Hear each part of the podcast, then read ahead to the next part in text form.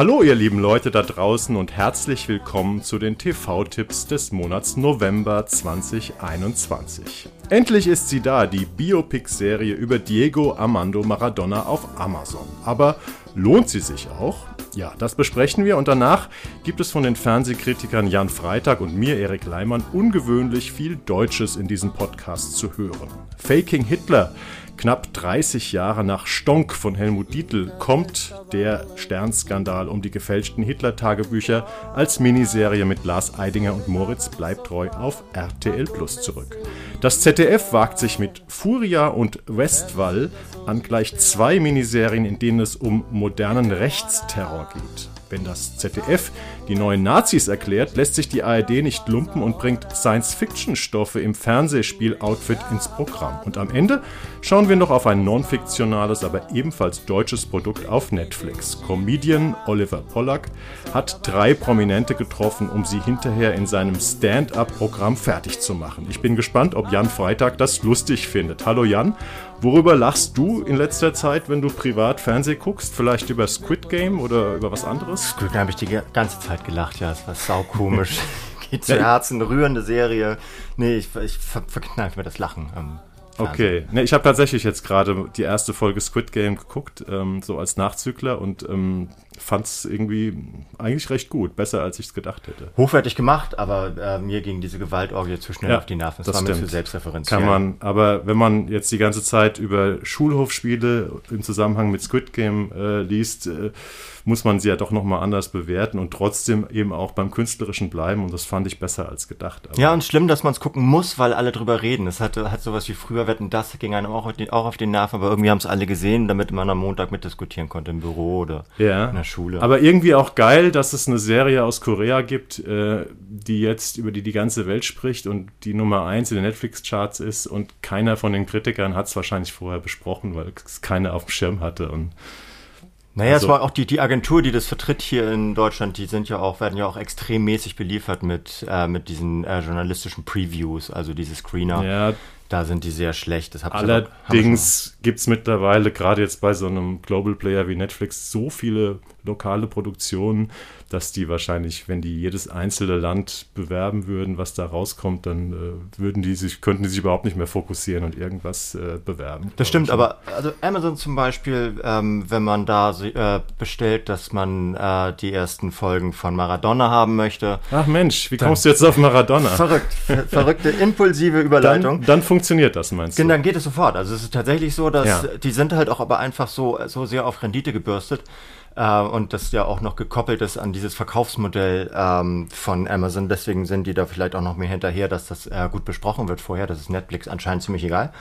Ähm, aber da rufst du an oder, oder schickst eine Mail und fünf Minuten später hast du einen Screener und das mhm. ist immer sehr, sehr hilfreich, mit denen zusammenzuarbeiten. Gut, das sind jetzt interner und du hast es ja schon angesprochen. Unser erstes Thema ist äh, die Biopic-Serie über Maradona, über die wir schon ganz oft, weil wir andere Fußballformate ähm, fiktionaler Art, äh, aber auch ähm, non-fiktionaler Art hier besprochen haben, haben wir schon ganz oft äh, so angeteasert, kommt im Herbst. Ähm, jetzt ist sie tatsächlich da. Sie läuft auch schon seit letzten Freitag, 29. Mhm. Oktober. Und ähm, ja, Maradona leben wie ein Traum. Komischer deutscher Titel. Das Original spare ich mir mal. Es ist eine argentinische Serie. Ich kann nämlich kein Spanisch. Aber kann man ja schon mal sagen, dass es Maradona Sueño Bendito heißt. Und das heißt irgendwas mit Traum und das heißt irgendwas mit Leben, nehme ich mal an. Aber deutsche Titelübersetzung, das haben wir auch schon öfter mal zwischen den Aktien gehabt. Das ist halt ein Kapitel für sich. Genau. Ja, ähm, vielleicht eine blöde Frage, aber Jan, worum geht's in Maradona Leben wie ein Traum? Es geht verrückterweise um äh, Diego Armando Maradona, der hat noch einen dritten Vornamen, der mir aber gerade nicht einfällt. Ähm, es schildert das Leben von ihm äh, anders jetzt als diese, äh, diese Sky-Serie Totti über Francesco Totti, die sich sehr stark auf einen Aspekt seines Lebens be ähm, bezogen hat, nämlich äh, das Ende seiner Karriere. Karriere. Ne? Genau, hatten wir hier im Podcast. Ja. Ähm, diese Serie, zehn Teile, äh, kümmert sich tatsächlich fast um das gesamte Leben von Maradona, angefangen äh, mit dem Beginn seiner Fußballkarriere so um das Alter von zehn rum, glaube ja, ich. Glaube, so als Neunjähriger, der erste Darsteller ist, glaube ich, neun Jahre alt oder soll neun Jahre alt sein, kommt auch ungefähr hin. Genau, kommt ungefähr hin. Ähm, und der aber schon zu der Zeit ähm, als absolutes Supertalent in Argentinien handelt, wird schon auf der ähm, Einkaufsliste diverser ähm, Clubs in Argentinien ist und wahrscheinlich auch schon, weiß ich nicht, wie damals die europäischen Clubs waren. Ich glaube, glaube, mit neun haben sie noch nicht gecastet. Haben sie noch nicht gecastet, nee.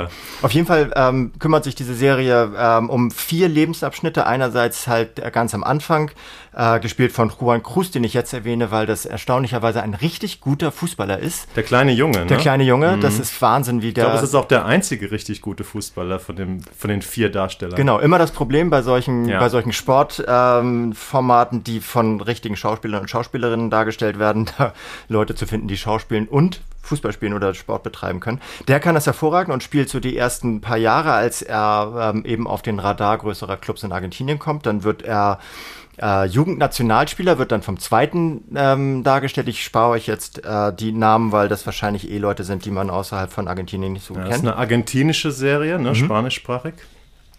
Und die, äh, der spielt ihn jetzt ein paar Jahre, bis er äh, während der Jugendnationalspieler ist, die erste WM, die Diktatur-WM 1978 in Argentinien verpasst, dann aber den Absprung schafft zum nächst älteren Spieler, ähm, Dar Darsteller, der aber gar nicht im Original gar nicht älter ist, denn die haben das gleiche Alter, sieht bloß ein bisschen älter aus. Die zeigen dann den äh, Superstar äh, Maradona, wie er in Italien äh, tatsächlich zum ersten richtigen Fußball-Multimillionär dieses Gewerbes wird. Ähm, und zwischendurch wird aber immer wieder eingeschaltet wie der ältere Maradona. Ich wollte fast sagen der Greis, aber das ist ja gar nicht. Es ist halt nur einfach sehr, sehr früh sehr wild gealtert, wie also der Maradona kurz bevor er gestorben ist, ähm, sich selber komplett ruiniert hat. Und dann werden diese vier Lebensepochen werden immer so ineinander geschnitten mhm. und äh, zeigen halt die jeweiligen Höhepunkte dieser Karriereabschnitte und äh, weil man aber von Anfang an weiß, dass Maradona gestorben ist, woran er gestorben ist, ja, äh, im Vorjahr ist er, glaube ich, gestorben. Ist, glaube ich, ziemlich genau ein Jahr her. Ist genau, genau ein Jahr her. Mhm. Ähm, nimmt der einen wichtigen Teil an, also dieser völlig ruinierte Ex-Superstar. Und bei dieser ganzen Geschichte, also diese vier Lebensabschnitte, wie sie geschildert werden, kommen auch ganz wichtige andere Faktoren ihrer jeweiligen Zeit zum Ausdruck. Also einerseits, wie so äh, sich ein Kind aus dem Ghetto befreit, sprich äh, die Sozialstruktur Argentiniens in den 80er Jahren wird dargestellt. Wichtig aber auch die Militärdiktatur, hm. ähm, die eine sehr, sehr große Rolle spielt. Eine Rolle, die man auch der deutschen Nationalmannschaft und den Spielern 1978 gewünscht hatte, die ja, gesagt haben, Argentinien, super, hier ist gar nichts los. Berti Vogt sagte damals, ich habe keine, äh, wie das sagt er, ich habe keine äh, politischen? Gefangenen gesehen. Sowas. Das ist ein sehr schöner Ausdruck, weil natürlich hat man sie nicht gesehen. Nee, witzig. ähm, äh, es geht aber auch um, um den äh, Star-Kult, der damals anfing. Es ging um die äh, Kommerzialisierung des Fußballs. Es ähm, handelt also einiges ab, immer entlang an dieser Figur, die wie so eine Lichtgestalt durch diese Serie ähm, flattert. Und ich finde sie hervorragend. Also es guckt hm. sich extrem gut an. Jetzt muss ich dich mal ganz blöd fragen, weil ähm, du äh, klingst so kundig, äh, als hättest du ähm, alle zehn Teile gesehen. Ich habe nämlich nur die ersten zwei oder drei Teile gesehen. Und äh, ich habe irgendwo gelesen, dass diese zehn Teile der, ich nenne es jetzt einfach mal ersten Staffel, die ja auch so mit, glaube ich, ungefähr einer Stunde pro Folge, also zehn Stunden, also ziemlich sattes, episches Material darstellen, dass die gar nicht ähm, die, die, das komplette Leben von Maradona erzählen würden. Dass schon eine zweite Staffel bestellt wäre. Stimmt das? Oder, ja, das oder ändert das tatsächlich, also erzählen die zehn Jahr, äh, Teile tatsächlich die ganze Karriere?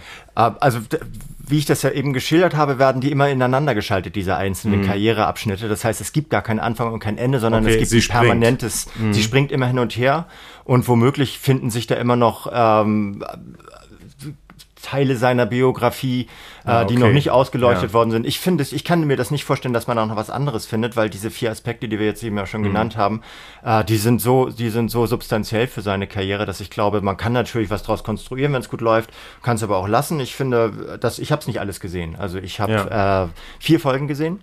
Und äh, in diesen Vieren ist, die sind schon so, so ereignissatt und so lebenssatt ja auch von dieser Figur, die unglaublich faszinierend ist dass da, dass jede Folge ist voller, voller äh, irrer Momente und voller, voller Realsatiren, die alle sehr, sehr unterhaltsam sind, die aber auch sehr, sehr fundiert sind und sehr viel aussagen über, äh, über unsere Gesellschaftsform, in der wir leben. Also lassen wir es mal offen. Ich habe tatsächlich gelesen, dass eine zweite Staffel bestellt wäre, aber wenn das gesamte Leben in den zehn Teilen erzählt ist, äh, was wir jetzt auch noch gar nicht äh, wissen können, denn ähm, Amazon hat da so einen etwas merkwürdigen Ausstrahlungsmodus. Sie haben, glaube ich, mit zwei, drei Folgen angefangen ähm, und dann zeigen sie die ähm, weiteren Sachen im Wochenrhythmus. Maradonas letzte Folge ähm, erscheint am 26. November. Vielleicht wissen wir erst dann oder die, äh, die Tage davor, äh, wie wie umfassend die Darstellung Maradonas Leben denn da war.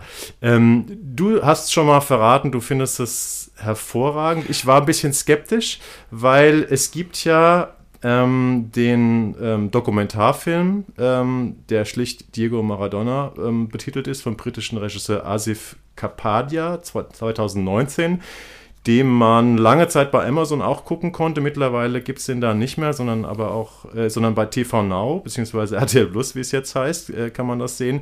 Es ist für mich vielleicht der beste Fußball-Dokumentarfilm, äh, den es gibt. Also es ist ein faszinierendes Porträt, faszinierender geht es nicht mehr. Und ich habe mich gefragt, wie so bei vielen, wir hatten das ja auch schon bei Totti im letzten oder vorletzten Podcast, immer diesen Vergleich zwischen einer sehr guten Dokumentation und der Fiktionalisierung. Wie, wie fällt die bei dir aus? Ich weiß jetzt gar nicht, ob du den Dokumentar Nee, ich habe die Doku nicht gesehen. Das ist, äh, also bei Maradona ist natürlich der besondere Aspekt, dass sein ganzes Leben wie, äh, wie, wie, ein, wie eine einzige Show war. Also ja. so immer den englischen Begriff Serie. Larger than life. Ja. Larger than life. Ähm, deswegen äh, prädestiniert er sich sowohl als Dokumentation als auch als Fiktion unglaublich für eine, ähm, für eine, für eine wilde Erzählung eines wilden Lebens. Mhm. Äh, ich habe, wie gesagt, ich habe die Doku nicht gesehen. Äh, ich würde sie jetzt auch nicht am Dokumentarischen so sehr messen. Sie hat natürlich ihre fiktionalen Freiheiten, also nimmt sich wirklich kreative äh, Twists, die unmöglich belegbar sind. Es war ja jetzt, glaube ich, kein Tagebuchschreiber und das ist irgendwann entdeckt worden auf dem Grund eines, äh, eines deutschen Zu Bergsees. Tagebüchern von berühmten Leuten kommen wir ja noch. Ja, kommen wir gleich noch. Äh, weiß ich nicht. Ich finde, es, es ist jetzt auch nicht herausragendes Fernsehen, aber ich finde, hm. es ist sehr, es ist sehr funkensprühend, einfach weil diese Figur des, des, des Haupt, äh, Hauptdarstellers, also des Hauptcharakters, so funkensprühend ist, dass du da auch echt nicht viel falsch machen kannst. Findest du denn, ähm, Maradona war ja, wenn man ihn mal gesehen hat, ähm, immer so ziemlich nah am Wahnsinn. Also es war, er war ja nicht nur larger than life, er war wirklich schillernd, wie es schillern dann nicht mehr geht. Kommt das denn rüber für dich in der Serie? Also ich habe den frühen Maradona, der kommt ja noch relativ ähm, normal rüber, sage ich jetzt mal, den Jungen, den ich jetzt in den ersten zwei Folgen gesehen habe. Weiß ich nicht. Ich nehme den, ich nehme den, glaube ich, jetzt einfach mal so als als so eine fiktionale Figur hin. Mhm. Äh, ich weiß, ich weiß das, was alle Leute wissen, also dass er ein paar geile Tore geschossen hat, dass er äh, ein großes Drogenproblem hatte, dass er wohl auch ganz schön durch die Gegend gevögelt hat und so. Äh, das sind so Sachen, die sind ja weiterhin bekannt. Das Boulevardwissen äh, oder Boulevard-Halbwissen, äh, ich messe das jetzt, ich versuche es gar nicht so sehr daran zu messen, sondern versuche das mal so phänomenologisch als eine Serie, die sich eines sehr, sehr realen Charakters annimmt, zu bewerten. Und äh, da, da ist es, ist es eine äh, ne, ne tolle Geschichte über eine tolle Figur, ja. die sich das Leben wahrscheinlich, oder die man sich gar nicht so ausdenken könnte, wenn jemand, wenn es Maradona nicht gegeben hätte und irgendjemand hätte diese Figur so aufgeschrieben und gesagt, ich habe mal einen Fußballer erfunden, hätte man das womöglich gar nicht geglaubt. Äh, ich ich versuche das, ich, es ist auch nicht so, dass ich mir sowas von alleine angucken würde, wenn ich nicht gleichzeitig auch noch so Fernseh- und Serienkritiker mhm. wäre. Das ist nichts, was mich jetzt so unfassbar kickt. Ähm, aber jetzt, wo ich es mal geguckt habe, fand ich es äh, absolut solide gemacht. Also für Leute, die gleichzeitig Fans von Sport und von, äh, von so dokumentarischen, so dokudramatischen Fernsehen sind, ist es gut gemacht. Es ist natürlich keine Serie. Wir haben die ja vorher so ein bisschen ähm, so erwartungsfroh immer mal wieder angesprochen. Du, du hast die äh, wirklich. Oder ich habe es gemacht, ja, Monaten. weil äh, ich hype sie seit Monaten. Ich fand im, im Nachhinein eigentlich jetzt, wo sie draußen ist, äh, dass der mediale Aufriss relativ klein war. Also es schien jetzt nicht so, als hätte Deutschland auf die Maradona-Serie gewartet. Und ist ja auch kein Wunder. Ich denke mal, das ist eine spanischsprachige Serie aus Argentinien, die ganz klar für den südamerikanischen Markt äh, gemacht ist. Äh, Würdest du denn sagen, weil Maradona war ja wie so, wie so ein Heiliger irgendwie ähm, in Argentinien, ist es denn auch eine kritische Serie, die sich kritisch mit seinem Leben auseinandersetzt, oder ist es so eine Art Helden? Nein, es ist überhaupt kein Heldenkult. Nee, nee, mhm. er wird in seinen, in, in all seinen Abgründen geschildert. Also fußballerisch ähm, ist sein Leben natürlich äh, ist unzweideutig. Er ist einer der besten Fußballer, wenn nicht der beste Fußballer, der jemals ja. gelebt hat. Auch gerade weil beste Fußballer es vor, vor 40 Jahren auch echt noch schwerer hatten mit den sieben Innenverteidigern. Ich finde, auch wenn du mal die Dokumentation gesehen hast, zu der ich ganz dringend rate, ähm, sagst du, glaube ich, tatsächlich, er war der beste Fußballer aller Zeiten. Auch wenn das immer so eine blöde, blöde Diskussion ist, aber ich versteife mich mal darauf. Ich glaube tatsächlich, was die Ballbehandlung betrifft, war er der Beste aller Zeiten. Ja. Wo, was war nochmal die Frage jetzt? Kommen wir zur nächsten Frage. Kommen die Frage, die wir immer stellen, äh, oder die man sich immer stellen muss in, einer, in einem Biopic, ähm, die mit äh, über einen Fußballer. Wie findest du die Fußballszenen?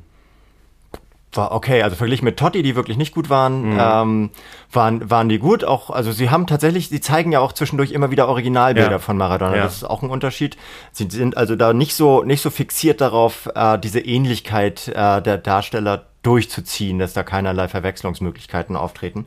Ähm, Ansonsten ist es natürlich immer, wenn man so versucht, stimmungsvolle Bilder aus vollen Stadien nachzustellen, ist mhm. das immer, stehen da irgendwie so ein paar Hanseln, recken irgendwie ein bisschen linkisch ihre Arme in die Luft und sowas. Das ist immer schwierig. Sie greifen oft auf dokumentarisches Material zurück ja. und ich glaube, es ist auch eine gute, äh, gute ja. Wahl.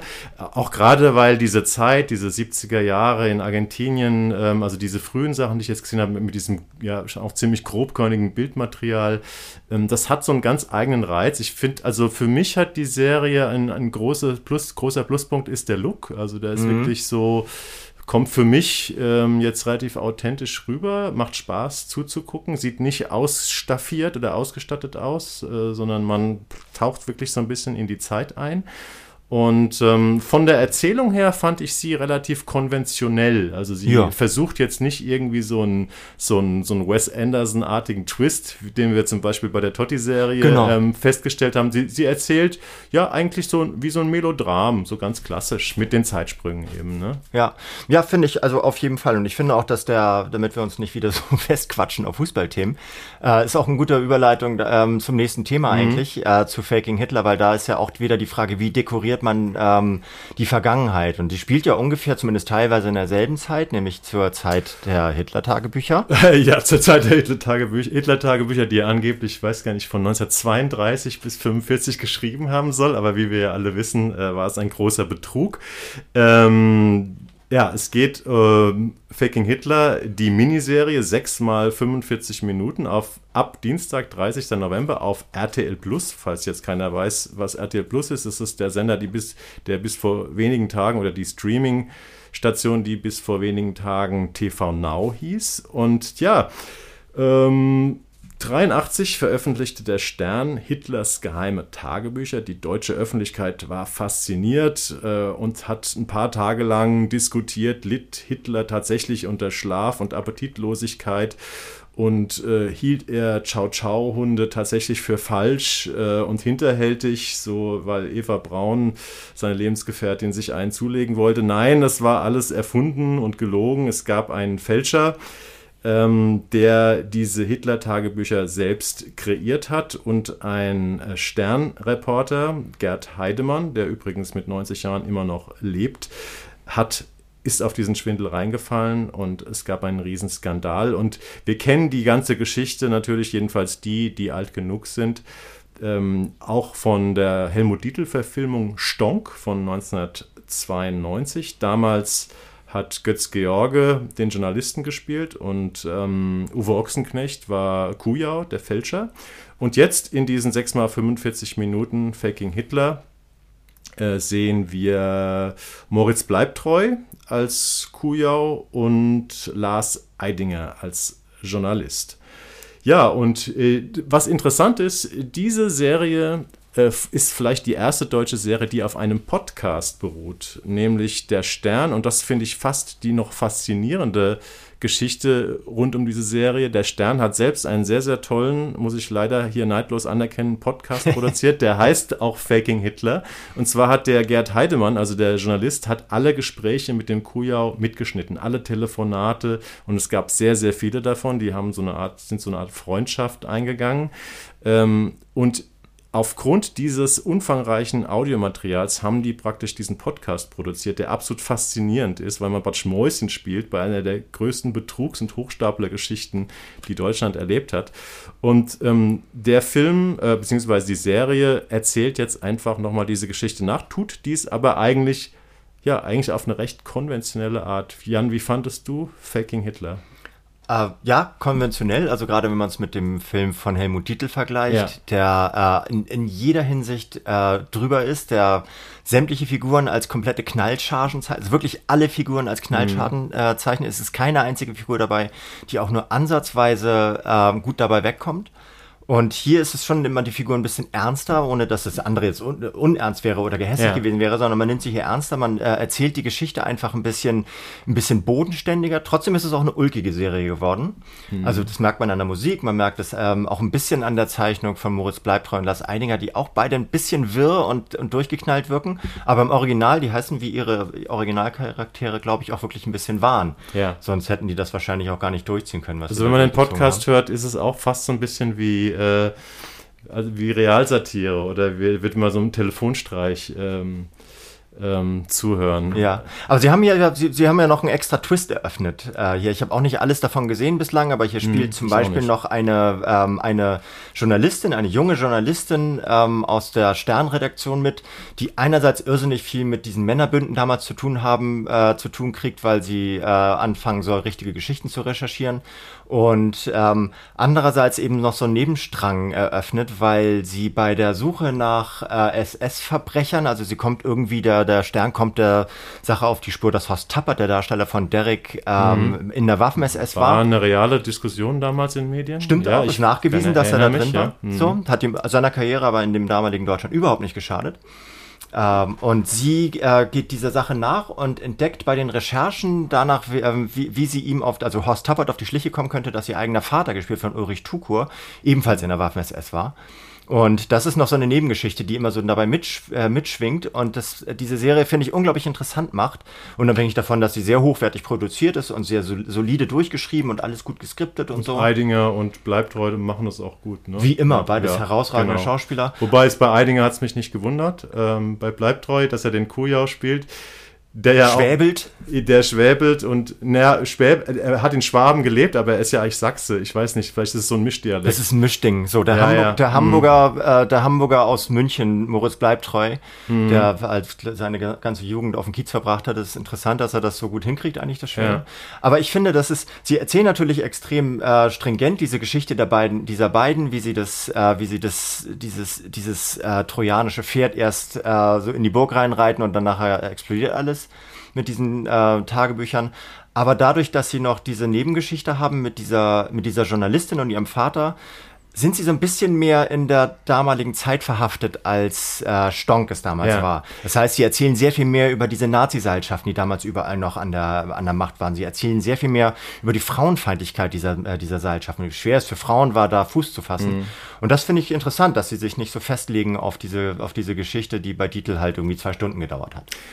Genau, ich fand eigentlich auch, dass äh, der Dietl-Film, okay, Dietl hatte seinen eigenen Style, ähm, der war eigentlich moderner und also hat moderner oder verrückter erzählt, ähm, als es diese Serie tut. Ähm, aber was ganz gut tatsächlich rauskommt, ist ähm, dieser Erzählstrang, wie eben Anfang der 80er Jahre äh, ja, wie präsent eigentlich das Dritte Reich mhm. und, und, und, und auch die Leute, die natürlich damals noch viel, vielfach gelebt haben, ähm, auch diese Besessenheit äh, von, die ja der Heidemann hatte oder vielleicht sogar noch hat, ähm, von dieser Nazi-Zeit, äh, ja, was die da so veranstaltet haben. Genau, das erklärt sich jetzt besser genau. eigentlich. Mhm. So, warum, warum sind die so angekommen? Weil die Leute, zum einen war das Land noch voller voller Nazis an, äh, an Schaltstellen der Macht. Ja. Und zum anderen waren die Leute auch gedanklich noch überhaupt nicht, äh, überhaupt nicht losgekommen von dieser Zeit. Man hat ja auch noch, ich erinnere mich daran, dass man um 80 herum noch diskutiert hat, ob Adolf Hitler vielleicht doch noch irgendwo lebt in Südamerika. So Bildzeitung oder so hat er auch mal hier und da mal so einen kleinen Artikel gedroppt. Ja. Ähm, dann ist ja, er wäre heute so und so alt. Aber damals hätte das theoretisch noch funktioniert und äh, mittlerweile natürlich ähm, nicht mehr. Also das finde ich einen ganz interessanten Aspekt aber gleichzeitig ist mir es auch ein bisschen zu sehr gebaut, diese Figur von Ulrich Tugur, der dann den, den, den Professor mit, äh, ne, den liberalen Professor mit Nazi-Geheimnis äh, spielt und die junge Journalistin, die natürlich drin sein muss, weil man natürlich auch eine junge Frau in der ja. Serie braucht. Ähm, also es ist ein bisschen, äh, deswegen sage ich mal, die Serie ist konventionell, wenn auch unterhaltsam und hochwertig gemacht, muss ja. man schon sagen. Was ich ganz interessant finde, weil ich habe die ganze Zeit gedacht, ach, eigentlich müsste man noch mal Stone gucken von 1992. Ich habe es tatsächlich damals im Kino gesehen und danach nie mehr wieder. Und du hattest mir vorhin eben, bevor wir den Aufnahmeknopf gedrückt haben, verraten, dass du vor einem Monat noch mal Stone gesehen hast. Äh, wie ist denn der Film für dich gealtert? Der ist äh, gealtert, als sei er vorgestern geboren worden. Das ist wirklich, der ist mhm. sowas von brüllend komisch, dieser, äh, dieser Film, weil der auch schauspielerisch so herausragend ist. Also die haben alle so eine unfassbare Lust daran, diese, ähm, diese Figuren an den, an den Rand des Wahnsinns zu spielen. Alle ähm, dass man den, also wirklich, ich meine, klar, wenn man selber damals in dem Alter war, dass man es im Original äh, zur Zeit der, der, der Kino-Erstauswertung im Kino sehen konnte, ist man natürlich, sind die, ist die Sicht darauf immer so ein bisschen äh, nostalgisch verbaut. Aber ich habe ihn mit meinem damals zwölfjährigen Sohn geguckt, oder 12, 12, 13 so ungefähr. Und der fand den auch richtig witzig. Der hat mehrfach, ein, richtig häufig laut gelacht, weil er es verstanden hat, mhm. wie, wie, diese, wie diese Figuren in ihrer Zeit verlinkt sind und wie, ähm, wie zeitlos sie dennoch ähm, sind in, ihren, in ihrem Wahnsinn, auch in ihrer, in, in ihrem Selbstdarstellungswahn und in ihrer, in, in, in ihrer, in ihrem Egoismus, in ihrer Profitgeilheit, in ihrer, in ihrer ähm, Arroganz und ihre Eitelkeit. Das ist alles, mhm. ist ein, Festival der Eitelkeiten. Und das hat er gecheckt. Und das, daran merkt man, wenn es jetzt ein Teenager äh, von heute checkt, dass das witzig war und das sogar witzig findet, dann hat er offenbar was gut gemacht. Ja. Das ist auf jeden Fall ein recht schönes nostalgische, nostalgisches Stück über diese alte Bundesrepublik von mhm. damals. Das hat mir ganz gut gefallen, ähm, auch wenn mir die Serie insgesamt ein bisschen zu konventionell war, was nicht heißt, dass sie schlecht ist. Ähm, was mich wirklich begeistert hat, und das ist eine ganz klare Empfehlung, ist dieser Podcast, der genauso heißt wie die Serie Faking Hitler. Mhm. Da sollte man wirklich mal reinhören. Und Mach ich mal. Das Hab sind, glaube ich, 30-minütige Folgen. Und ähm, ich glaube, wenn man eine Folge gehört hat, weiß man auch, ob man darauf abfährt oder nicht. Bei mir ist es äh, auf jeden Fall so gewesen. Genau, und damit kommen wir zum dritten Thema in unserer heutigen Podcast-Folge. Und ähm, das dritte Thema sind eigentlich zwei unterschiedliche Mehrteiler, die beide vom ZDF äh, produziert wurden und die, ähm, ja, ähm, einerseits Westwall ab Samstag, 20. November um 10 Uhr zum Binge-Watchen in der ZDF-Mediathek, ansonsten ab 7.12. bei ZDF Neo und dann Furia ab Sonntag, 7.11. in der ZDF-Mediathek. Ansonsten wird das dann Sonntag, Montag, 7. 8. November ausgestrahlt und dann nochmal eine Woche später. Beide Miniserien erzählen von ja, rechten Verschwörungen äh, und Jan erklärt, vielleicht fangen wir einfach mal mit einer Serie an. Ne? Wollen wir mit Westphal starten? Können wir mit Westphal starten? Ich hätte es mit Furia. Na, dann fangen wir mit Furia an. Egal, also ist egal. Beide zeigen, der, der Schoß ist fruchtbar noch, sagt man ja so. Das, was, das, was in, äh, in, in Faking Hitler, also zur Zeit der Hitler-Tagebücher, ähm, noch relativ offen in der Gesellschaft gelebt werden konnte, hat sich jetzt mittlerweile in den illegalen Untergrund verzogen. Aber in beiden geht es um äh, so rechtsradikale Verschwörungen äh, mit dem Ziel, große Anschläge zu planen. Bei Furia, eine deutsch-norwegische ähm, Serie, acht Teile lang, ähm, wird angedockt an, den, äh, an das an, äh, Attentat von Anders Breivik, äh, Anders Breivik, was man den ausspricht, in Utoya und äh, in Stockholm, also dieses Massaker, das er ja, da auf dieser Insel angerichtet Jahren. hat, das ist zehn Jahre her, also auch in der Serie heute, wie es jetzt auch real äh, zehn Jahre her ist. Und ähm, so im, im, im, Angedenken an dieses Ereignis bereitet sich gerade so eine ähm, so ein illegales rechtsradikales Netzwerk irgendwo im, äh, in den Fjorden Norwegens darauf vor, einen wirklich großen gesellschaftsverändernden, europaerschütternden Anschlag äh, in Deutschland zu vollziehen. Ähm, und während das passiert, kommt, das ist sozusagen der, der, die, der Nebenstrang dieser Geschichte, ein Polizist namens Arsgier na, äh, in dieses Nest, der dorthin versetzt wird, weil er irgendwie eine neue Identität bekommen ist, hat und auf der Flucht vor äh, russischen Mafiosi ist, den er äh, ja, so bei Zeugenschutzprogramm. Genau, so ein ne? Zeugenschutzprogramm. Mhm. Er kommt in diesen Ort und äh, entdeckt dort einerseits dieses, äh, dieses rechte Netzwerk und kommt ihn so ein bisschen auf die Spur. Andererseits trifft er dort auf eine Kollegin namens Ragnar, die äh, schon seit Jahren in diesem Netzwerk recherchiert. Und also als Undercover-Ermittlerin. Genau, als ne? Undercover-Ermittlerin. Sie ist da gerade mal so angekommen und ähm, wird aber auch jetzt im Laufe der ersten Folgen äh, droht sie zu enttarnen, soll irgendwie einen Anschlag in, äh, in Stockholm, äh, in, in Oslo machen. Also auf sie ist Teil dieses rechten Netzwerks oder sie, sie gibt sich, glaube ich, als rechte Bloggerin aus und sucht Kontakt zu diesen echten Genau, und hat es auch geschafft. Also hat es geschafft. Ne? Genau, ist, ist in die inneren Strukturen reingekommen und der Boss dieses Ganzen, ein Deutscher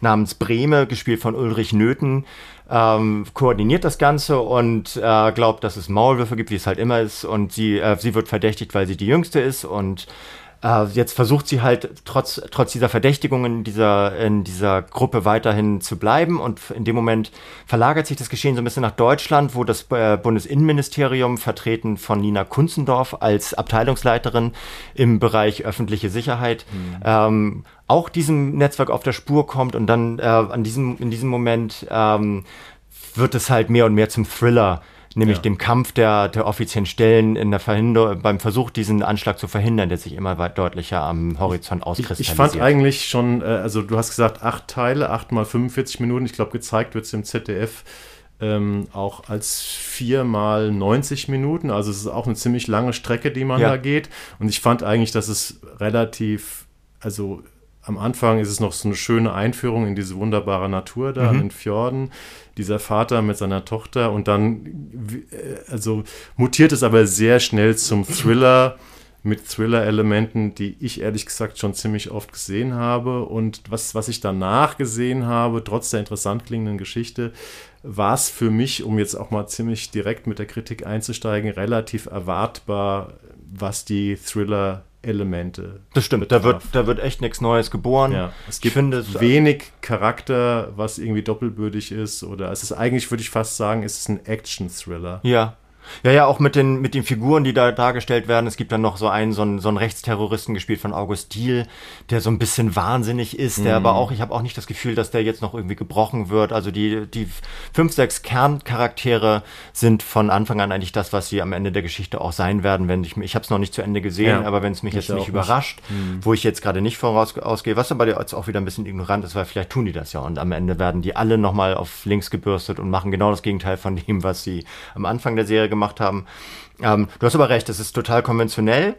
Äh, es ist aber, finde ich, immer noch gehaltvoller als das, was, und ich glaube, da gehen jetzt unsere Meinungen womöglich ein bisschen auseinander, als das, was Westphal ähm, praktisch parallel dazu macht. Also es, äh, es geht, glaube ich, jetzt schon am Sonntag los, ne? oder was hattest du gesagt? Nee, ähm, nee, Furia ist das, was jetzt schon am Sonntag so. losgeht äh, in der Mediathek und auch mit dem ersten Stimmt. Teil ähm, in der, im ZDF. Äh, 22.15 Uhr wird das immer ausgestrahlt, sonntags und montags.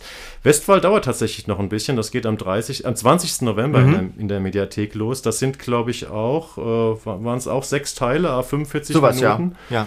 Hat eine ähnliche Versuchsanordnung. Es gibt mhm. einerseits ähm, witzigerweise spielt da Jeanette Hein mit, die auch bei äh, Faking Hitler die Edda Goebbels spielt, äh, Edda Göring spielt, sehr interessant. Genau, die mit Heidemann tatsächlich zusammen war, mit, ja. dem, mit dem Sternjournalisten. Ja. Aber äh, Jeanette Hein muss immer die, äh, muss immer die mittelalten ähm, äh, doppelbödigen ähm, oder ja, wie soll man sagen, undurchsichtig, sagt ja. man, glaube ich, immer Charaktere Macht verkörpern. sie hervorragend. Macht sie sehr gut. Ja, ja. Hier, hier ist sie jetzt eine, ähm, eine, eine Frau, die auch, auch sehr undurchsichtig ist, die so eine Art ähm, NSU 2021 aus obdachlosen Jugendlichen, also aus, ja. aus äh, Straßenkids zusammenbastelt, die so desperat sind, dass sie äh, und formbar sind, dass sie die mit ein paar, äh, mit ein bisschen, mit einem Dach über dem Kopf und ein wenig Wärme im Herzen mhm. dazu bringt, äh, ebenfalls einen riesigen Anschlag zu spielen komisches Camp im Wald, ne, wo ja. sie die, die, die ähm, kaputten Jugendlichen zu rechtsradikalen Kämpfern genau. äh, erzieht. Ist ein Stoff, der auf einem Roman beruht, mhm. der genauso heißt und der Autor ähm, hat auch das Drehbuch geschrieben. Benedikt Gollhardt heißt er. Ich mhm. kannte den nicht, ich kenne auch das, den Roman nicht, sowas interessiert mich auch nicht sonderlich. Entschuldigung. Ähm, aber das ist wieder so, es, steht, es geht also letztlich um einen rechtsradikalen Anschlag, der geplant wird und der wird dann sozusagen flankiert äh, von so ein paar Seitengeschichten, die alle miteinander verwoben sind. Mhm. Hier geht es um eine Polizeischülerin. Genau, wir haben eigentlich äh, falsch rum angefangen, weil Hauptfigur, also Fixstern der Erzählung, ist eine junge Polizeischülerin. Ja. Das ist sozusagen die andere Seite. Ähm, genau. Genau, ja. Gespielt von Emma Barting, die, kann, die kennt man auch so ein bisschen, also hat ein sehr einprägsames Gesicht. Ja. Ähm, die spielt so eine Polizeischülerin, ähm, auf die ein, äh, ein äh, junger Mann namens Nick angesetzt wird, äh, gespielt von Yannick Schümann, den man jetzt eigentlich auch immer in solchen Rollen sieht, als so schöner, leicht, äh, leicht windig, dubioser, äh, so Antagonist, der mhm. aber auch der Protagonist sein könnte. Und es, äh, er ist dann auch wieder ein Undercover-Cop und es, es wird alles so, so wer was wann wo will und wer, welche Intrige dagegen wen ja. gesponnen wird, wer mit wem verwandt ist. Der Vater von der, ähm, von dieser Polizeischülerin Julia erweist sich irgendwann, glaube ich, als, ähm, als Mann von dieser oder als Ex. Jetzt spoilerst du aber. Ja, ja Spoiler? Spoiler, aber es ist halt alles, es ist, es ist unglaublich ja. aufgeblasen, unglaublich ja. atmosphärisch, mhm. unglaublich auf Effekte. Also ich glaube, was man wirklich mal, äh, wo ich wirklich herzlich gelacht habe, ich, da habe ich, glaube ich, auch schon vorher so einen Trailer gesehen. Also es gibt diesen jungen Typen, der auf die Polizeischülerin angesetzt wird, ähm, aus diesem rechtsradikalen Netzwerk. Und dann verbringen sie tatsächlich, er schafft es mit seinem Charme, sie zu erobern. Sie verbringen eine Nacht miteinander. Und Mensch, dann geht unglaublich was schief. Sie entdeckt das riesige Hakenkreuz auf seinem Rücken. also, wie blöd äh, kann man denn sein vom Plot her, dass man den geheimen Eroberer, der sozusagen äh, unerkannt als Rechter bleiben soll, ein riesiges Hakenkreuz auf dem Rücken hat. Also hm, ich glaube mal, wenn das jetzt auch nur ein Detail ist, ähm, anhand von solchen ähm, ja, Erzählstrukturen war ich irgendwie auch relativ schnell raus, obwohl es auch ein paar positive Aspekte gibt. Zum Beispiel die Hauptdarstellerin, finde ich, die macht das ziemlich die gut. Die macht das sehr gut. Die, die hat eine sehr, authentisch, ja. eine sehr authentische Ausstrahlung dieser jungen äh, Frau, die eben auch aus keinen einfachen Verhältnissen, auf jeden ja. Fall nicht aus typischen Polizeifamilienverhältnissen kommt. Ich kenne keine einzige Polizeifamilie persönlich, ja. ähm, weiß also auch nicht, ob es Polizeischülerinnen gibt, die so sind wie sie, Stimmt, aber wenn ich mir eine wenige, basteln ne? würde, würde ich sagen, das bitte. Man kennt tatsächlich wenige, also aus Filmen kennt man unzählige Polizeifamilien, ja. deswegen glaubt man sie zu kennen, aber wahrscheinlich, äh, ich kenne tatsächlich auch keine einzige Polizeifamilie. Ich war, ich, ich kann dir so aus, mein, aus meinem Nähkästchen erzählen, dass ich in der, in der fünften, sechsten Klasse mit den beiden Zwillingssöhnen des damaligen Polizeipräsidenten ja. äh, Hamburgs in einer Klasse war und die fand ich beide doof. Ja, genau. deswegen bist du ja auch noch später zu den Autonomen oder war das? Genau, deswegen genau. habe ich irgendwann nur noch Steine auf Polizisten geschmissen. Nein, habe ich natürlich nicht gemacht. Aber ich war, also ich glaube ihr das einfach, dass sie, dass eine Polizeischülerin so sein könnte. Ich glaube es äh, hingegen nicht ihrer besten Freundin und Mitbewohnerin, ähm, gespielt von Lorna Schema, eine, mhm. eine sehr schwarze, äh, auch so, auch so conscious schwarze ähm, Darstellerin und Figur in dieser Rolle. Ähm, die wirkt da äh, exakt so, als wenn man gesagt hätte, hey Mensch, wir brauchen übrigens ein bisschen Diversity, da müssen genau, wir da noch ja. so eine Figur mhm. reinbesetzen. Sieht man jetzt übrigens immer öfter. Sieht in, man immer öfter. Auch in deutschen Serien und ich habe immer so ein bisschen ein Problem damit, wie man dazu stehen soll, weil ja. auf der einen Seite ist es gut und wichtig, dass solche Figuren ins Erzählen noch reinkommen. Andererseits sieht man eben oft, dass sie wirklich bewusst platziert wurden, nur der Diversity. Ähm, genau, und in diesem Fall halt Lorna Ishima, eine wahnsinnig schöne Frau, so, die, das, ich, ich kauf dir einfach von, von vorne bis hinten nicht ab, dass die, äh, die dir zur Polizei gehen möchte. ist ein Vorteil, tut mir leid, entschuldige ich mich in diesem Moment gleich wieder für, aber für mich ist das halt einfach ein bisschen aufgepropft. Ist aber auch für die Bewertung der Serie insgesamt nicht, äh, nicht so entscheidend. Ist nicht, ist nicht entscheidend, aber ich, also grundsätzlich finde ich es gut, dass sie um die, äh, Diversität bemüht sind. Äh, dieses Bemü diesem Bemühen sind sie hier halt nicht so richtig stichhaltig nachgegangen, mhm. aber die sind hier so vielen nicht stichhaltig nachgegangen. Also das ist halt auch wieder hochwertig produziert. Findest aber, du? Ja. Finde ich, finde ich schon, ist mhm. gut gemacht, so in, in großen Teilen. Ja. Also auch diese, die, die, einfach diese, diese Natur, diese, diese Abgeschiedenheit, in der sie dieses Camp aufbauen, ist alles, finde ich, das ist atmosphärisch schon okay. Aber, das ist so wie dark. immer so durchschaubar. Ne? Also, durch, also ja. jede Szene ist im Prinzip funktional. Es gibt keine Zwischentöne, es gibt keine Irritation. Und ähm, ja, vielleicht kommen wir einfach mal dazu, diese beiden äh, Thriller mit rechtem, ähm, ja, Rechtsterror-Hintergrund mal so zu bewerten. Ich glaube, wir war, fanden sie beide schwach, oder? Ja. Ich weiß auch nicht. Also auf der, auf der ähm, rechtsradikale Verschwörungstheorie, Serienskala, wie viel Hakenkreuze von fünf? gebe ich ihm ein. Eins. Eins, okay. Ja. Ich erwarte nett sein und drei geben, nee, aber eins. Es ist zwei, okay, zwei. Zwei bis drei. Ja. Ähm, ja, letztendlich gibt es dann so eine Meta-Erzählung in beiden, ähm, in beiden Formaten, die da heißt, äh, Holzauge sei wachsam, die Rechten sind überall mhm. und gerade da, wo du sie nicht vermutest, hinter ähm, scheinbar bürgerlichen Demokraten ist dann, ähm, verbirgt sich der rechtsradikale Verschwörer ja, ich weiß nicht, was man, ob das so stimmt oder ob das, ähm, ob das irgendjemand weiterhilft. Ähm, es ist so ein bisschen wie die Angst vor dem schwarzen Mann und der schwarze Mann ist halt jetzt der Rechtsradikale. Ja. Der ich weiß, ich kenne weder Polizisten noch kenne ich besonders viele Rechtsterroristen. Ich weiß also nicht, wie die, wie die ticken. Also wenn ich mir jetzt so angucke, wie Böhnhardt und Böhnisch aussahen zum Beispiel, ähm, dann, äh, also so vom NS, vom, vom realen NSU sozusagen, ich finde, die sehen aus wie Nazis und man weiß es, man mhm. weiß irgendwie, woran man mit denen ist. Ähm, wie die heute ticken, ist ja auch schon wieder ein paar Jahre her. Und Aber auf dem Campingplatz in Fehmarn, wo sie mehr Urlaub gemacht haben, wurden sie auch nicht enttarnt. Wurden sie nicht enttarnt, nee. Aber okay. das waren auch die 90er, da sahen auch viele Leute so aus ja. vielleicht. Oder? Ja, gut. kann sein. Anderes Thema. Gut, also diese beiden Mehrteiler und übrigens habe ich den Eindruck, dass es immer mehr Mehrteiler und Miniserien gibt. Also die Formate werden immer länger, habe ich das Gefühl, oder es gibt mehr lange Formate als früher, was glaube ich auch von der Kostenstruktur für die, ähm, für die Sender irgendwie günstiger ist, ähm, ne, weil sie mehr Programm füllen. Mhm. Ähm, aber für uns als, als Kritiker, als Journalisten auch hartes Brot, weil wir sehr viel gucken müssen, äh, theoretisch. Ach, da lachen und, sich doch jetzt Leute, die an der Werkbank stehen, immer tot über uns. Ja, und, und auch Kinder, die, unsere Kinder, die langsam vielleicht äh, jetzt das Alter kriegen, wo sie erkennen, dass nicht äh, das Gucken nicht immer nur äh, schön ist, aber ja. bis vor kurzem war es noch so, dass sie dachten, äh, das wäre der Traumberuf. Nee, also ähm, Strich drunter, eher ärgerlich ähm, und ähm, hat nicht wirklich Spaß gemacht. Nee, hat nicht, hat nicht Spaß gemacht. Nee, Fury genau. hat mir ein bisschen, anfangs ein bisschen Spaß gemacht. Ähm, ich habe es aber auch nicht zu Ende geguckt, werde ich aber auch nicht machen. Also können wir abhaken, die beiden genau. Serien.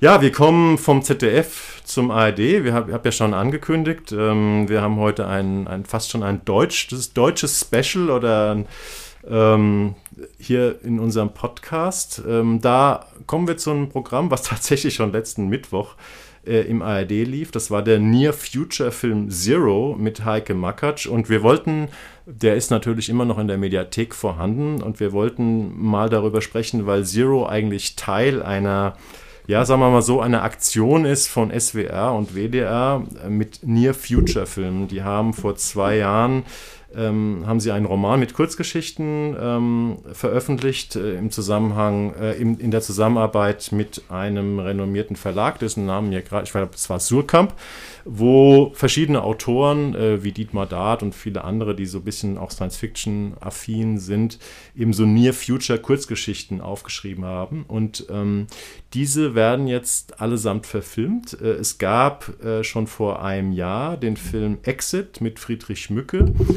in, in der ARD. Ist übrigens jetzt auch, weil er wiederholt wurde, auch wieder im, ähm, in der Mediathek zu sehen. Und jetzt eben Zero.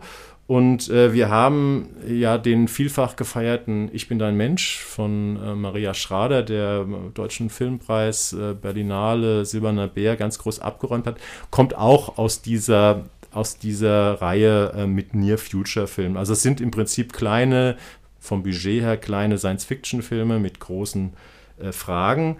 Und äh, Zero, um den es jetzt aktuell geht, ist nach dem gleichnamigen Bestseller von Mark Ellsberg ähm, der übrigens auch Blackout geschrieben hat, äh, eine Miniserie, die jetzt auch gerade bei RTL, nee, bei Join Plus läuft mit Moritz Bleib. Auch ein bisschen Near Future so. Auch Near Future und ähm, ja, bei Zero ähm, handelt halt von einer, äh, ja, spielt in Deutschland in einer nahen Zukunft, wie der Name schon sagt. Und Heike Mackert spielt so eine investigative Journalistin, die praktisch so einen Anschlag untersuchen soll. Ähm, da geht es um äh, die Verflechtung von digi großen Digitalkonzernen und äh, Politik ähm, und Terror ähm, es gibt praktisch ein, das finde ich eigentlich eine ganz schöne Idee in dem Film. Es gibt praktisch so einen allmächtigen Digitalkonzern, der die sogenannte Act-App auf den Markt bringt, wo es dann immer mit großem Primborium neue Versionen, so wie bei der Apple Show, ähm, rauskommen. Da gibt es einen großen Auftritt und die Act-App ist sozusagen das, was jeder haben muss und ähm, ist eine App, die einem praktisch den ganzen Tag über erzählt, was man als nächstes tun soll. Und das finde ich eigentlich von der Grundidee ganz schön. Ähm, Heike Mackert spielt eine Witwe, die hat eine ähm, 17-jährige Tochter. Und äh, die, ähm, als die mit ihren Leuten da rumhängt, wird dann tatsächlich aufgrund äh, falscher Befehle dieser Act-App wird einer von deren Freunden erschossen. Und ähm, genau, sie untersucht praktisch diesen Skandal und äh, es ist im Prinzip auch ein Thriller, der praktisch vor der Folie so einer nahen Zukunft spielt, wo wir eben unsere Verantwortung abgegeben haben an eine App. Ähm, ja, Jan. Ja, die, die aber auch, also ganz wichtiger Faktor daran ist ja, finde ich, dass, äh, dass es da um diese Bewertungssysteme geht. Also es geht ja. darum, ähm, nicht nur, wie greifen diese Apps und wie greifen diese, diese Algorithmen in unser Leben ein, sondern wie sehr richten wir unser äh, Leben danach aus. Und das ist ja, ja, hier ist es so, wie auch in einer ähm, Folge von Black Mirror, einer der besten. Ich weiß immer nicht, wie die jetzt vom Titel heißen. Ähm, aber da ging es auch darum, dass, äh, dass alle, alle alle, alle sich gegenseitig äh, bewerten Oh und ja, dass diese, die und dass ich, diese ja. Bewertungspunkte, die du dabei sammelst, sind dafür für alles verantwortlich, was dein Leben ausmacht. Du kriegst ohne diese Bewertungspunkte, kriegst du keine Wohnung, kriegst du keine Arbeit, kriegst Mhm. du keine Anerkennung, du kannst nicht mehr mal ordentlich einkaufen. Alles geht den Bach runter, wenn du nicht immer fünf Punkte bekommst. Und ähm, das ist hier so ein bisschen ähnlich aufgebaut. Also du musst, äh, diese App sorgt dafür, dass du ständig ähm, bewertest und bewertet wirst und das äh, sorgt dann für so ein Rattenrennen, dass Mhm. alle immer ständig darauf aus sind, ähm, Punkte zu kriegen. Und ein Punkt ist zum Beispiel, dass äh, wenn, wenn du einen Schwerverbrecher enttarnst, der auf der Fahndungsliste steht, dann kriegst du Punkte und das macht Dabei einer, wird dieser Jugendliche da wird dieser erschossen. Junge, der sieht halt jemanden auf seiner seine App, sagt den Huster, wird gesucht, dann stellt er dem hinterher, wird erschossen dabei und das sind dann so diese dramatischen, äh, diese dramatischen Peaks, die diese Serie nimmt. Ähm, Der Film. der, äh, der, 90 der Film, Minuten, ja, ja. der Film, siehst du mal, so ist so ein Wohn Ausnahmsweise mal ein 90 Minuten. Ähm, und das ist, ich finde die Idee natürlich ganz ulkig, dass diese Act-App in Deutschland entsteht und nicht in den USA. Das ist ein bisschen Wunschdenken dabei. Ähm, aber das ist schon, das ist, es ist teilweise wirklich auch albern, was sie da, was sie da konstruieren. Also Axel Stein, äh, der ja früher so ein, äh, so, so ein reiner Comedy-Darsteller, der jetzt langsam so ein bisschen die Kurve bekommt und ernstere Stoffe spielt, mal einen Autisten gespielt hat, glaube ich, unlängst. Ähm, der, der spielt da irgendwie so ein, Chefredakteur so ein Chefredakteur ja. Es eines wo Medienmagazins. Heike Makatsch arbeitet. Genau, ja. Mhm. spielt er völlig drüber, ist völlig unglaub- unglaubwürdig, muss ständig Ja. mit irgendwelchen Anglizismen um sich werfen und sowas. Also die, die äh, Grundkonstellation dieser Serie finde ich ganz interessant. Ich finde es aber darstellerisch, Mhm. auch gerade von Heike Makatsch, finde ich es echt eher so, eher so auf, auf B-Movie-Niveau dargestellt. Also, Ja, ich finde, es leidet so ein bisschen an, an, an Drehbuch. Also das ist schon so ein bisschen, ähm, das Thrillerhafte ist da stark ähm, in den Vordergrund gekehrt. Ich kenne den ja. Roman von Mark Ellsberg nicht. Ich weiß, dass er von 2014 ist, also immerhin schon sieben Jahre alt. Insofern eigentlich schon recht weitsichtig, weil ich glaube, vor sieben Jahren haben wir irgendwie, ähm, ja, haben das vielleicht noch nicht alle so gesehen. Ähm, ich finde, weil du, weil du die Black Mirror-Folge angesprochen hat, hast, ähm, das war mal, glaube ich, der Auftaktfilm zur zweiten oder dritten Staffel. ja. Aber mit sowas muss man es ja vergleichen, weil das sind auch alles Near-Future-Stoffe und Black Mirror ist ja ähm, wirklich hervorragend, eine hervorragende Anthology-Serie, die praktisch in jedem, in jeder Folge gibt es auf Netflix. Ähm, ja, so, eine, so ein Zukunftsszenario vielleicht von einer Stunde Dauer entwirft und äh, brillant erzählt, brillante Ideen. Ähm, kann man, gut, das Budget ist höher, aber letztendlich äh, ohne Idee und gutes Buch, gute, gute Erzählung ähm, würde man auch mit Budget nichts werden. Ähm, bei, ähm, bei Zero hat mir so ein bisschen die Tiefe in der Erzählung gefehlt. Muss ich ja, auch die Tiefe der sagen. Charaktere und alles. Mhm, Also, ja. vielleicht wäre das tatsächlich etwas, wo man eine Serie daraus hätte erzählen können, um da ein bisschen mehr Tiefe reinzubringen. Ähm, dann allerdings mit anderen Darstellern, glaube ich.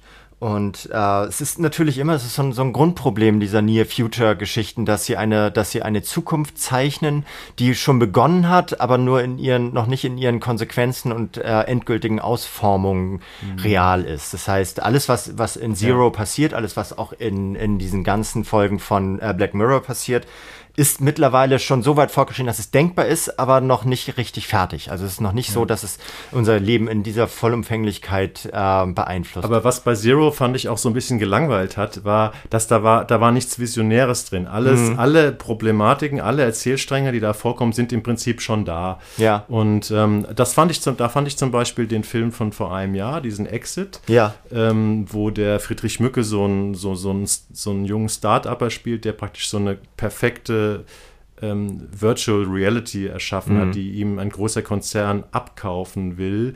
Und äh, der Film erzählt, ich, hast du ihn gesehen? Ich hab den damals? gesehen, ja. Ähm, ich fand den eigentlich nicht schlecht, der hatte vielleicht auch seine kleinen Schwächen, aber der Film hat wirklich ähm, erzählt, äh, der erzählt von der Problematik, die virtuelle Welt, äh, die Avatar, die Welt der Avatare von der Realität zu unterscheiden. Ja. Und ähm, das tut er eigentlich ganz gut. Auf jeden ähm, Fall besser, ja. Was mich aber auch daran gestört hat, was mich an, an äh, deutscher Science Fiction generell stört, ist, dass die immer in so einer komischen 2001 äh, Stanley Kubrick-Ästhetik äh, äh, stecken. Das ist immer alles so unglaublich aseptisch und Hochglanz und weiß. Also überall, mhm. die, die, die äh, Kulissen sind immer so unfassbar cremeweiß dekoriert, was niemals vorkommt in einer deutschen äh, Near Future oder Science-Fiction-Version, wenn es nicht explizit darum geht, ist der Klimawandel. Mhm. Das heißt, ähm, die technischen Möglichkeiten werden bis zum Ende ausgereizt. Das ist im Grunde genommen so eine, so eine äh, libertäre FDP-Version der Science-Fiction, die besagt, ähm, alles, was, was in der Zukunft passieren wird, wird von Technologie mhm. geprägt. Und es ist immer sehr sauber. Der, es ist extrem sauber, Zukunft, es ist hier ja. auch extrem mhm. sauber.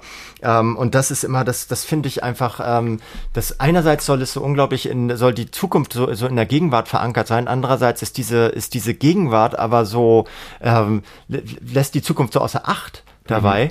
dass ich das nicht ganz verstehe, was das soll. Und das, also da war, da war das Fernsehen tatsächlich schon mal weiter, als es ja. diese, da hatten wir kurz drüber gesprochen, diese 2030 äh, Formate mal gab, wo sie in einer, so einer Art Doku-Drama im ZDF, äh, ist jetzt vor 15 Jahren oder sowas. Ja, nicht ähm, ganz, glaube ich. Aber das war ja sehr wie so ein Doku. Es war eigentlich mehr so wie so ein Doku-Stück mit äh, Spielhandlung bebildert. Ne? Also ich glaube, ich habe sie, ist ewig her, so 2007, 2011 waren die, glaube ich, ist 2030 Aufstand der Alten Aufstand und der Alten, Aufstand 2030 der Jungen, Aufstand ja. der Jungen. Mhm. Und äh, da hat man einfach mal so die, die überalterte Gesellschaft äh, zum, äh, so als Gegenstand genommen.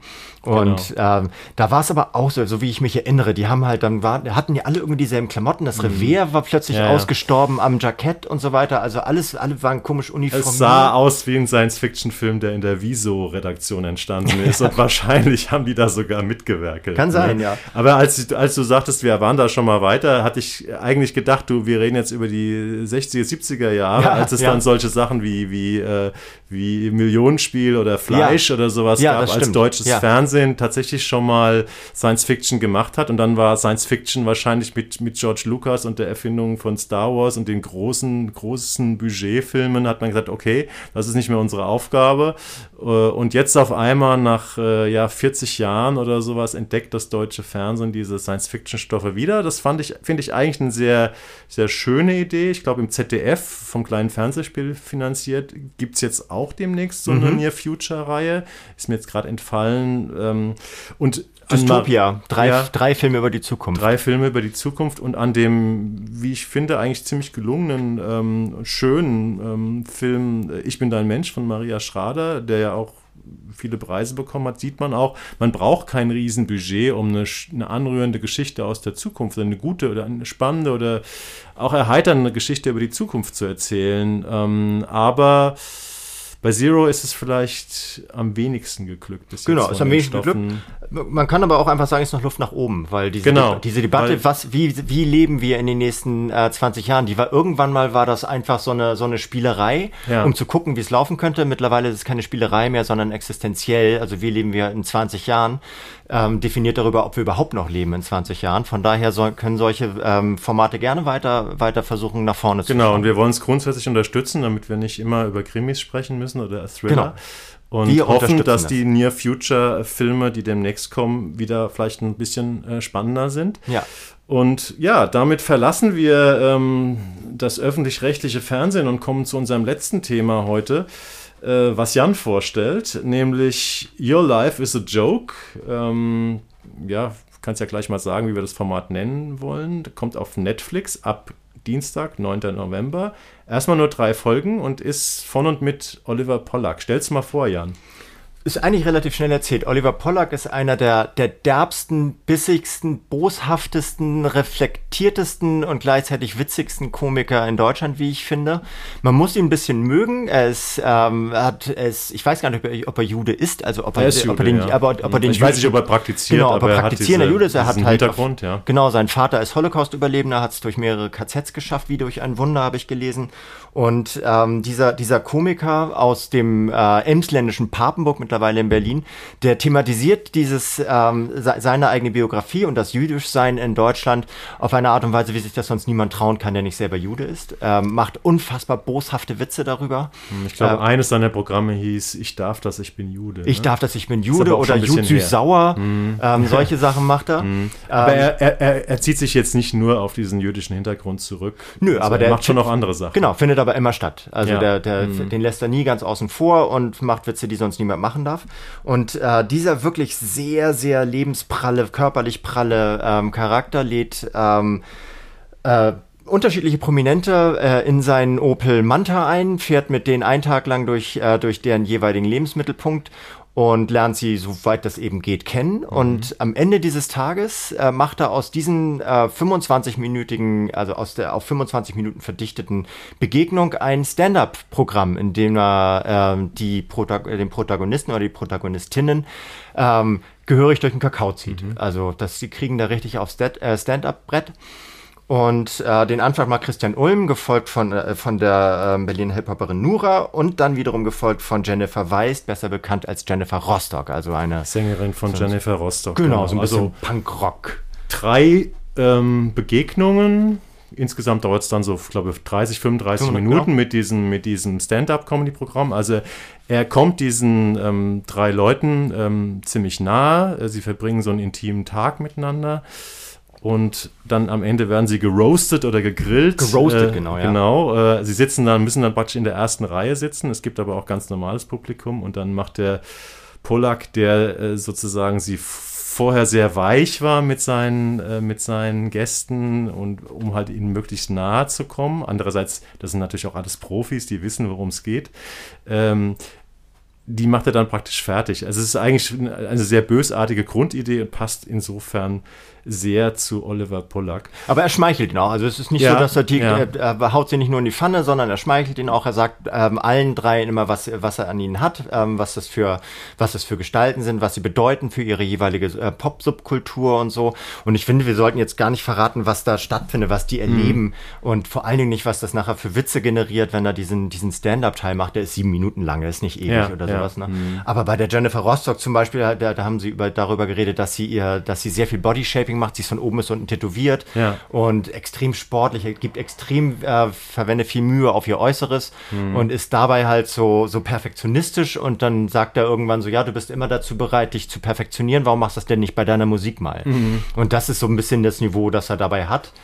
Ähm, und das ist, ich, finde es, also er ist ein, er ist ein Typ, mit dem möchte ich nicht gerne, äh, nicht unbedingt einen Tag lang im Opel Manta verbringen, mhm. weil er sehr, sehr intensiv, sehr direkt, sehr selbstbezogen ist, äh, äh, trotz seiner Neugierde, die er denen gegenüber zeigt. So. Ich kenne ihn persönlich. Ich ah. habe ihn mal, ähm, er hat ja schon zwei Formate äh, gemacht ähm, im Fernsehen, die auch beide, ähm, ich glaube, eins hat Grimme-Preis oder mhm. beide haben Grimme-Preis. Das war diese auf Pro 7. Das Lachen der anderen. Das Lachen der anderen war, glaube ich, vom WDR. Ich dachte, das ist auch Netflix. Nee, das, es kann sein, dass es bei Netflix kommt mittlerweile, ja. aber das war, glaube ich, eine WDR-Produktion. Ja, okay. Das hatte ja auch so ein bisschen so einen ähnlichen Ansatz. Ne? Also da verbringen er und der Mickey Beisenherz, der da der Partner ist, das kann man, glaube ich, auch im, im Mediathek oder ja. bei YouTube oder sowas sehen. Die verbringen immer auch einen Tag oder eine Zeit bei bestimmten Gruppen. Das ist Altenheim, das sind Leute mit Down-Syndrom, das sind äh, also wirklich, äh, wirklich Gruppen oder Klientel, wo man sich ziemlich in die Nesseln setzen kann. Und mhm. danach machen die auch ein Comedy-Programm über die und eben die Leute sitzen im Publikum. Ähm, ziemlich, ich finde noch eine sehr viel mutigere Idee als, äh, als äh, Your Life is a Joke, weil man da eben nicht mit Medienprofis die ganze Nummer abzieht, sondern eben mit allerweltsmenschen. Und wofür ich ihn mal getroffen habe, war dieses, äh, war diese, diese Late-Night-Show, die er mal für Pro7 gemacht hat, wo, es aber auch irgendwie Fernsehpreis oder Grimme-Preis mhm. für gab, ziemlich überraschend, wo er in der kurzen Abfolge, keine Ahnung, fünf Minuten ähm, verschiedene Gäste hat ähm, in so einer Kneipe, in so einer Berliner Kneipe und da so, so, so, so, so ein Speed-Dating-Talk mit denen macht. So ein bisschen so eine Art Anti-Interview-Sendung. Ja. Ähm, auch eine, ein Format, wo man sich lange drüber streiten kann, ob es gut war oder nicht. Also ich fand es teilweise, es hatte seine Momente, ich fand es aber auch teilweise ziemlich scheiße. Es, er ist auch wirklich, er ist ein derber Typ einfach und das muss man ja. mögen, also man muss man auch mit klarkommen. er liebt so auch das Scheitern und er inszeniert ja. das Scheitern und aber jetzt lange Rede, kurzer Sinn, ich habe ihn damals für dieses ProSieben-Format mal getroffen in Berlin und er war ganz nett, ja. ganz lieb, äh, gar nicht irgendwie, ähm, gar niemand, bei dem man aufpassen musste. Also ich glaube, man bei Com Comedians ähm, unterschätzt man immer so ein bisschen dass es einen großen Unterschied gibt, geben kann zwischen der Privatperson und der Unbedingt. Bühnenperson. Ja. Und da er hat halt eine ziemlich derbe Bühnenperson und die da sind, stecken bestimmt auch Teile von ihm drin. Aber ähm, er ist nicht so. Ja, nee, dann muss ich das vielleicht dahingehend revidieren, zu sagen, ich möchte nicht bei ihm in diesem, in diesem Auto sitzen. Du möchtest unbedingt. nicht geroastet werden. Ich möchte nicht ja. Mhm. geroastet werden, also aber auch schon nicht diesen Tag mit ihm verbringen, weil das oftmals auch so, das ist, ist so eine Steigerungslogik der, der Schlagfertigkeit, die sich da ergibt. Also die Ja. sind auch alle ganz schön am Selbstdarstellen. Selbst Christian Ulm, der glaube ich gar nicht so zur Selbstdarstellung neigt, ähm, versucht mit ihm mitzuhalten und versucht mit der Derbheit mitzuhalten von, Ja. äh, von ihm. Und deswegen reden die sehr schnell auch über Pipi-Kaka-Witze und so weiter. Also ich habe die Folge mit der Nur, Nura, Nura, Nura heißt Nura, die Rapperin, ne? die habe ich, die habe ich nur ange, ange, angeschaut, also kurz angeschaut, deswegen kann ich dazu nicht so viel sagen. Ich habe die Folgen mit Christian Ullmann und Jennifer Weist komplett gesehen Mhm. und ich fand Ullmann fand ich so mittelprächtig interessant. Also ich finde das Format grundsätzlich schon ganz gut, Mhm. also kann man sich gut angucken, ähm, weil der Ullmann so ein bisschen so auf so eine softe Art irgendwie äh, sich öffnen möchte oder das zumindest vorgibt zu tun. Mhm. Ja. Äh, und bei der, das, ich fand eigentlich die Folge mit der Jennifer Weist am besten, weil die ist nicht blöd und die geht aber trotzdem voll auf die Zwölf. Die öffnet sich sehr stark und ist aber auch schlagfertig. Und ähm, deswegen fand ich die Folge eigentlich am besten. Ähm, weil sich da so zwei Profis duellieren und die sehr unterschiedlich sind. Und was ich eigentlich am berührendsten finde bei der Serie ist, äh, wie er immer singt.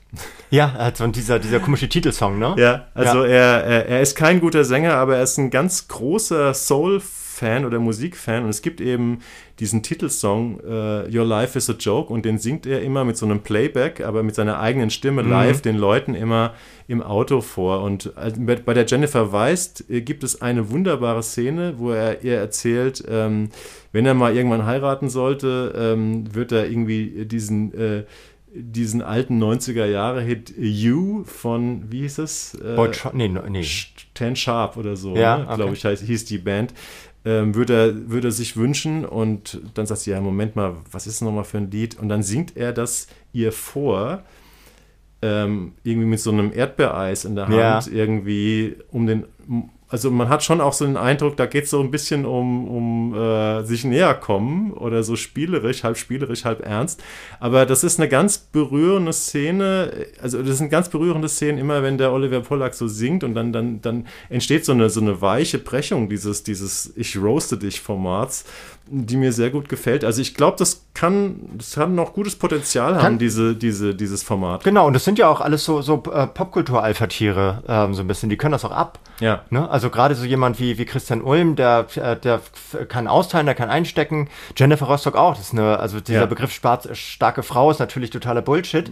Aber, aber wenn er, wenn, er Wenn- noch auf wenn, irgendeine sie, Frau ne? angewendet werden könnte, dann auf sie.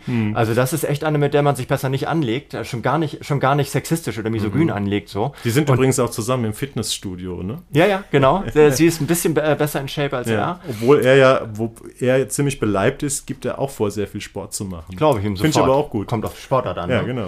Aber das ist so, ähm, die sind schon, die, die können das alle ab. Und das ist das, die Leute, die sich darauf einlassen, spätestens dann, wenn sie es jetzt gesehen haben, wissen sie auch, worauf, ähm, wissen sie auch, dass sie es abkönnen müssen. Mhm. Und äh, es sind schon, ist schon noch nicht einfach, glaube ich, da zu sitzen im, im Publikum, aber ähm, und, und gerade so gebasht zu werden oder geroastet. Aber ähm, nichtsdestotrotz ist es ja, ähm, ist es ja witzig und es gibt, es gibt dir ja auch, also es, setzt dich ja auch in eine Position zu zeigen, du kannst mit, äh, mit Humor auch gegen deine eigene Person umzugehen. Du bist selbstkritisch, du bist selbstironisch. Das heißt, äh, da gehen eigentlich alle als Gewinnerinnen raus und das, von daher finde ich es gut und ich finde es auch gut, dass es so, das ist nicht viel gescriptet, glaube ich, an diesem, an diesem Format. Der lässt sich jetzt, der schreibt sich da nicht viel auf vorher. Die lassen das so ein bisschen fließen. Der Polag ist, glaube ich, einer, der kann das auch. Also der gibt sich vier Stichworte, setzt sich da rein, recherchiert vorher kurz mal was für Wikipedia oder sowas und dann, dann fahren die los.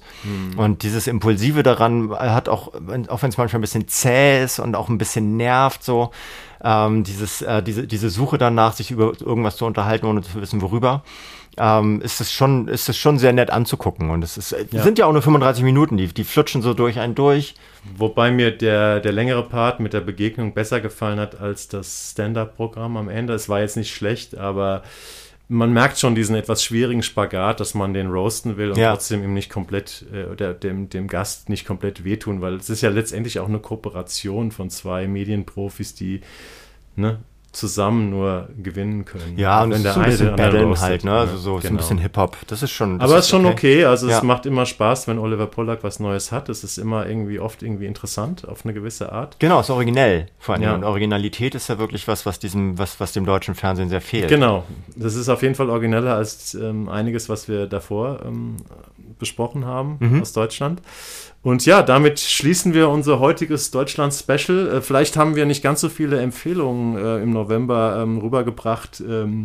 Wie wir gedacht hätten in dem normalerweise starken Herbst. Von daher müssen wir doch weiter Squid Game gucken. Oder, ja, nee, doch ähm, ein, ein Tipp, aber ohne jetzt äh, mehr darauf einzugehen, ist die neue Schirach-Verfilmung auf RTL Plus, nicht mehr TV Now, wenn ich jetzt richtig. Ja, seit gestern oder vorgestern ja. oder sowas. Ja. Ähm, das ist, ist eine weitere Schirach-Verfilmung, aber ähm, ohne jetzt weiter was darüber zu sagen, guckt es euch an. Geht um äh, Kindesmissbrauch, äh, der kein Kindesmissbrauch ist. Mhm. Ähm, Beispiel eines realen Falles äh, von einem äh, von einem Kindesmissbrauchsnetzwerk, äh, der in den Wormser Prozessen Ende der 90er Jahre aufgelöst wurde. Ähm, und erzählt sehr viel über unsere Gesellschaft am Beispiel dieses, äh, dieses Ereignisses von damals und erzählt das wirklich, wirklich herausragend gut. Also es wenn wir was hätten empfehlen wollen, hier hätten wir das noch mit reinnehmen können, aber. Ja, man kann nicht alles sehen. Wir haben tatsächlich auch so ein bisschen die dicken Schiffe, die internationalen Serien durchgescannt, ob wir was reinnehmen und haben jetzt irgendwie nichts gefunden, was wir zumindest keine ersten Staffeln, ähm, die wir so direkt, was wir, was wir außer Maradona direkt machen mussten. Nee, Aber wir Weihnachten wieder. Wir können ja auch mal das deutsche Fernsehen ein bisschen näher betrachten. Insofern, Jan, vielen Dank für das sehr nette Gespräch, sehr interessante Gespräch wiederum. Und dann würde ich sagen, sehen wir uns wieder in der ersten Dezemberwoche und schauen mal, was äh, uns dann interessieren wird. Und ob wir uns ähm, zum Studio durchschippen müssen durch meterhohen Schnee. Genau, das wäre ja mal schön. In diesem Sinne. Also, macht's gut, bleibt gesund und bis in den Dezember. Ciao. A César se cansou de esperar por mim, que demora. Mas sabe como é cidade grande, a gente nunca faz a hora. Trânsito engarrafado a página está em casa. Bem que eu tentei te ligar, mas só dava caixa postar.